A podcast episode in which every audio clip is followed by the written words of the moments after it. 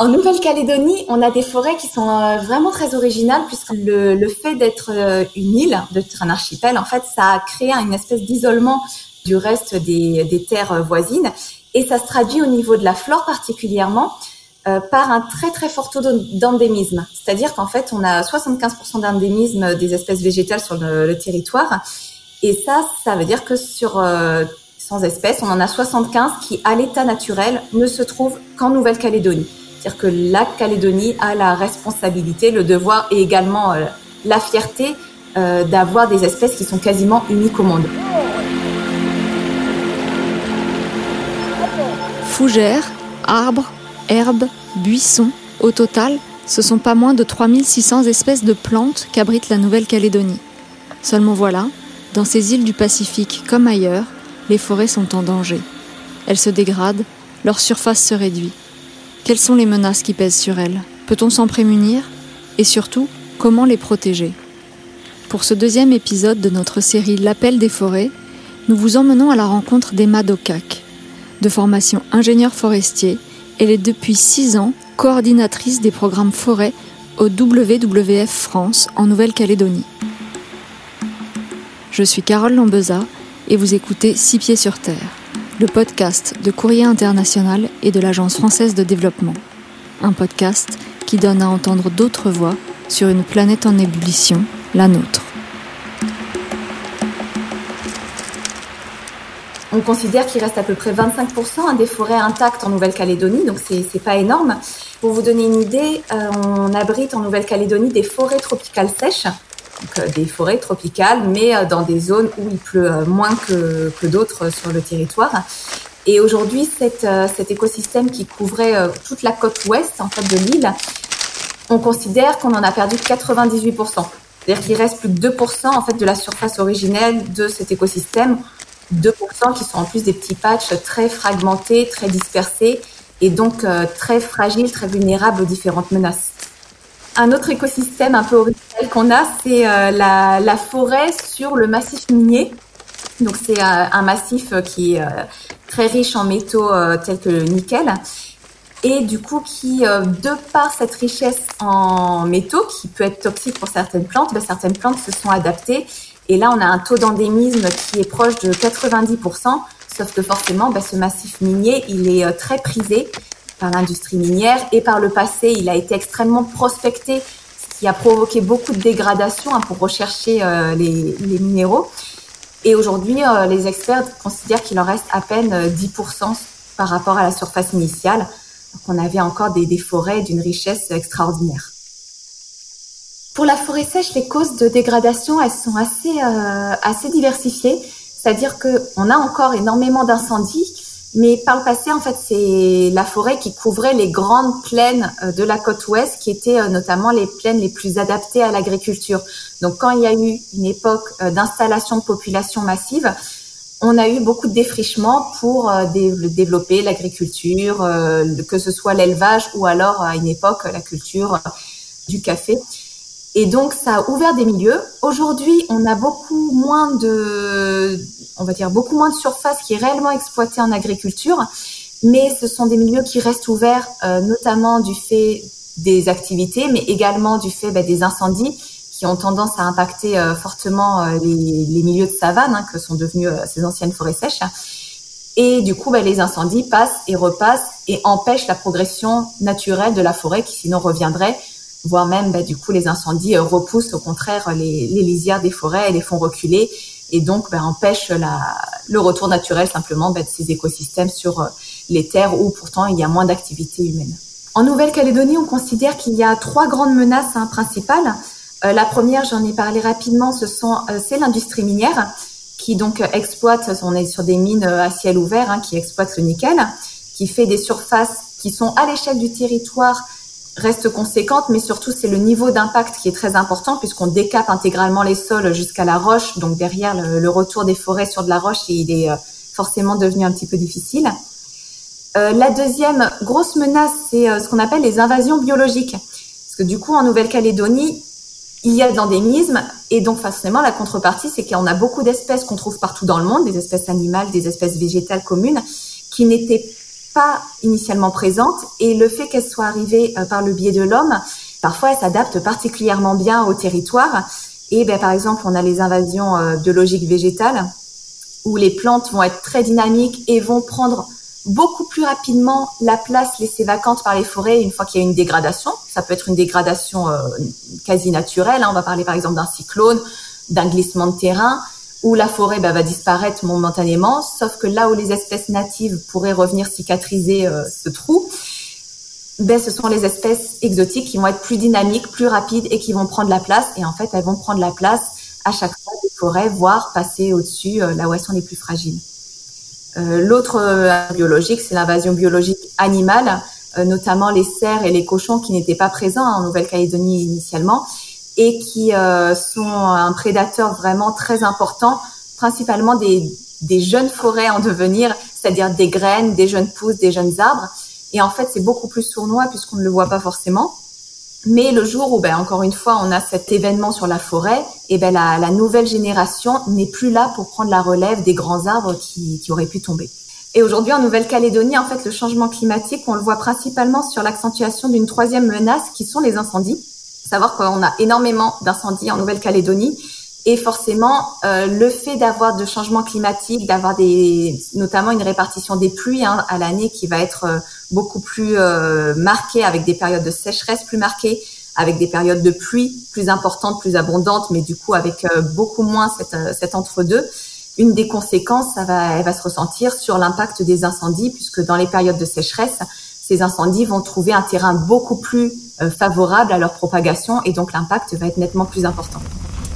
En moyenne, ce sont 20 à 30 000 hectares qui brûlent chaque année en Nouvelle-Calédonie, un territoire environ 30 fois plus petit que la France métropolitaine.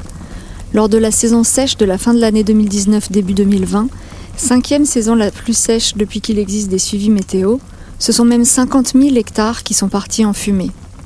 L'équivalent d'un million 450 000 hectares disparus en France métropolitaine, selon les calculs des Madocac. L'origine des incendies en Nouvelle-Calédonie, il faut savoir que c'est euh, systématiquement un, un 99% des cas d'origine euh, humaine. L'Observatoire de l'environnement a relevé absolument aucune corrélation entre les impacts de foudre, par exemple, et les départs de feu. Mais du coup, c'est vrai que dans les, dans les origines humaines, il y a le côté, on va dire, euh, vraiment accidentel de par exemple un, un, mégot. Mais il y a aussi bah, des départs de feu qui vont être provoqués par l'homme volontairement, par exemple un, barbecue. Simplement, il fait chaud, on est au bord de la rivière, on lance un petit barbecue.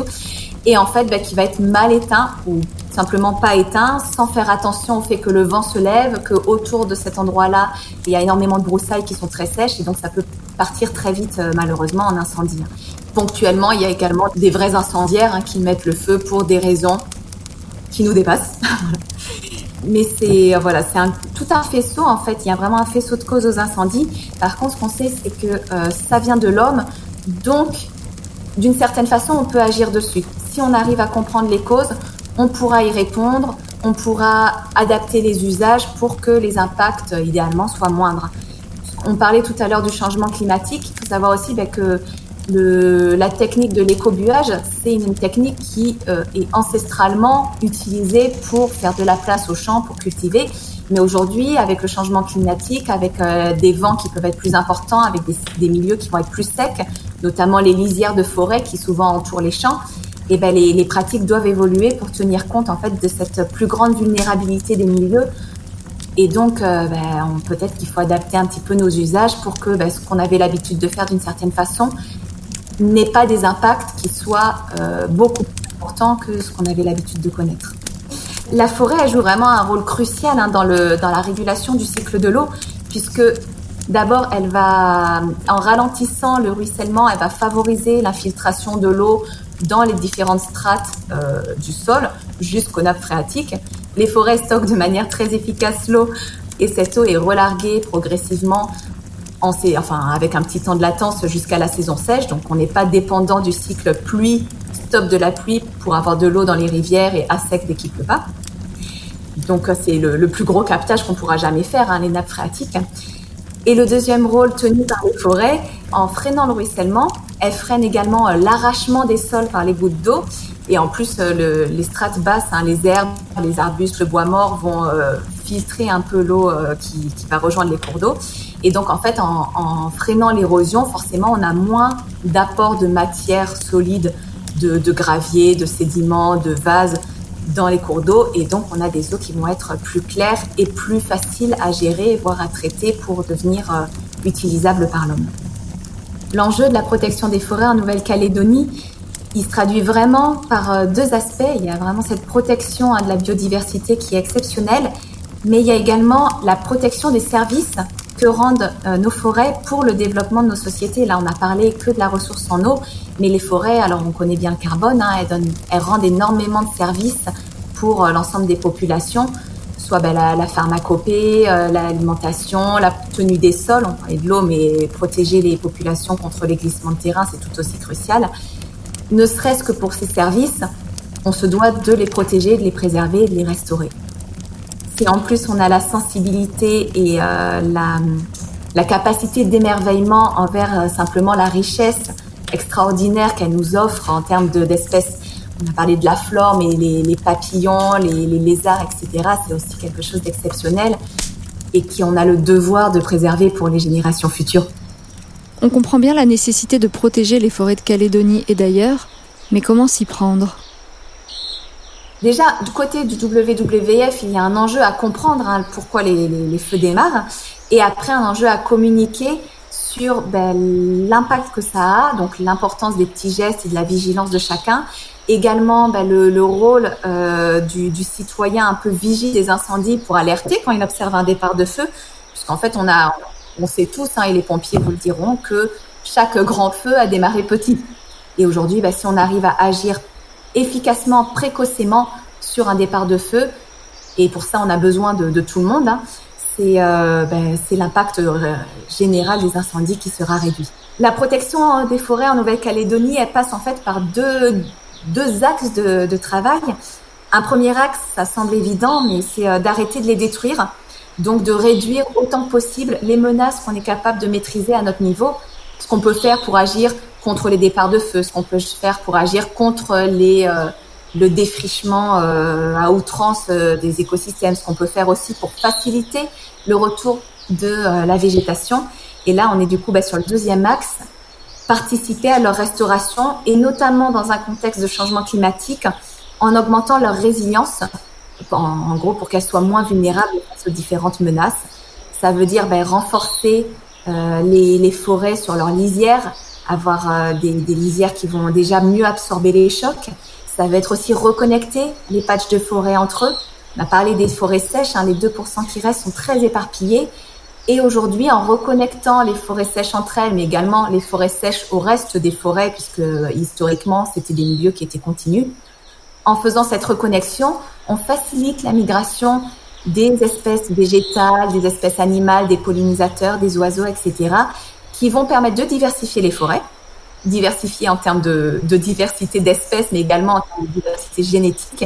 Et en fait, c'est les, les, écosystèmes les plus diversifiés et qui ont cette capacité un peu de, de déplacement à leur échelle. Hein, ce sont des écosystèmes qui vont être plus capables euh, de, de s'adapter et d'encaisser les chocs des changements climatiques et des dégradations qui peuvent être euh, telles que l'on en a parlé, euh, les incendies, euh, les défrichements, les cyclones, etc. La principale difficulté à laquelle on peut être confronté, c'est que tout le monde n'a pas les mêmes priorités, tout le monde n'a pas les mêmes usages, tout le monde n'a pas les mêmes besoins. Et il faut vraiment essayer de trouver en fait le bon message pour parler euh, à la bonne personne. Essayer de trouver un peu cette, cette voie commune, cet intérêt commun pour la préservation, la restauration des forêts. Donc ça peut être ben, la sensibilité personnelle des uns et des autres, hein, à, la, la, beauté de la biodiversité qui nous entoure, à, à cette volonté de transmettre quelque chose aux générations futures et donc de, ne pas le dégrader euh, sur notre temps actuel. Ça peut être bah, le message, euh, c'est ce qu'on met en avant avec la question de la ressource en eau, appuyer un, message d'utilité des forêts. C'est très, euh, c'est très centré sur l'homme, mais à un moment, bah, factuellement, les gens, ils ont besoin de boire, ils veulent de l'eau claire au robinet. Et ben, si la forêt, on doit la promouvoir que par ce rôle de d'ouvrage naturel à à bas coût, parce que c'est aussi ça, par rapport à un captage artificiel, et ben on peut également bah, trouver cette voie-là pour communiquer Ça peut être bah, simplement aussi une troisième voie, un troisième message, ce qui va être la promouvoir un peu la fierté d'avoir une flore qui est exceptionnelle, avoir une espèce de lézard, d'oiseau, de papillon qui est unique parfois à, une, île, qui peut être unique à un quartier. Donc avoir un peu cette euh, cette, euh, cette fierté-là, simplement, on est responsable de quelque chose de très concret et sinon on s'en occupe pas, personne ne le fera. Donc c'est euh, la difficulté, c'est aussi le, le, challenge et, l'intérêt aussi du métier, c'est vraiment de se dire qu'il y a sûrement plus de choses qui nous rassemblent en termes de, de volonté de protection des, des milieux naturels. Avançons ensemble.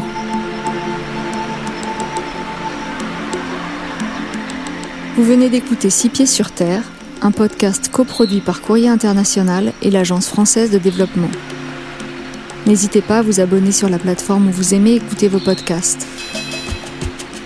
Cet épisode a été réalisé par Antoine Dabrowski. La musique est signée Lions Drums, tirée de son album Kagabas. Quant à moi, je vous donne rendez-vous dans une semaine pour le prochain épisode de notre série consacrée aux forêts. Nous partirons à la rencontre de Georges Aqua, qui nous parlera des forêts du Congo et plus précisément des enjeux de la certification.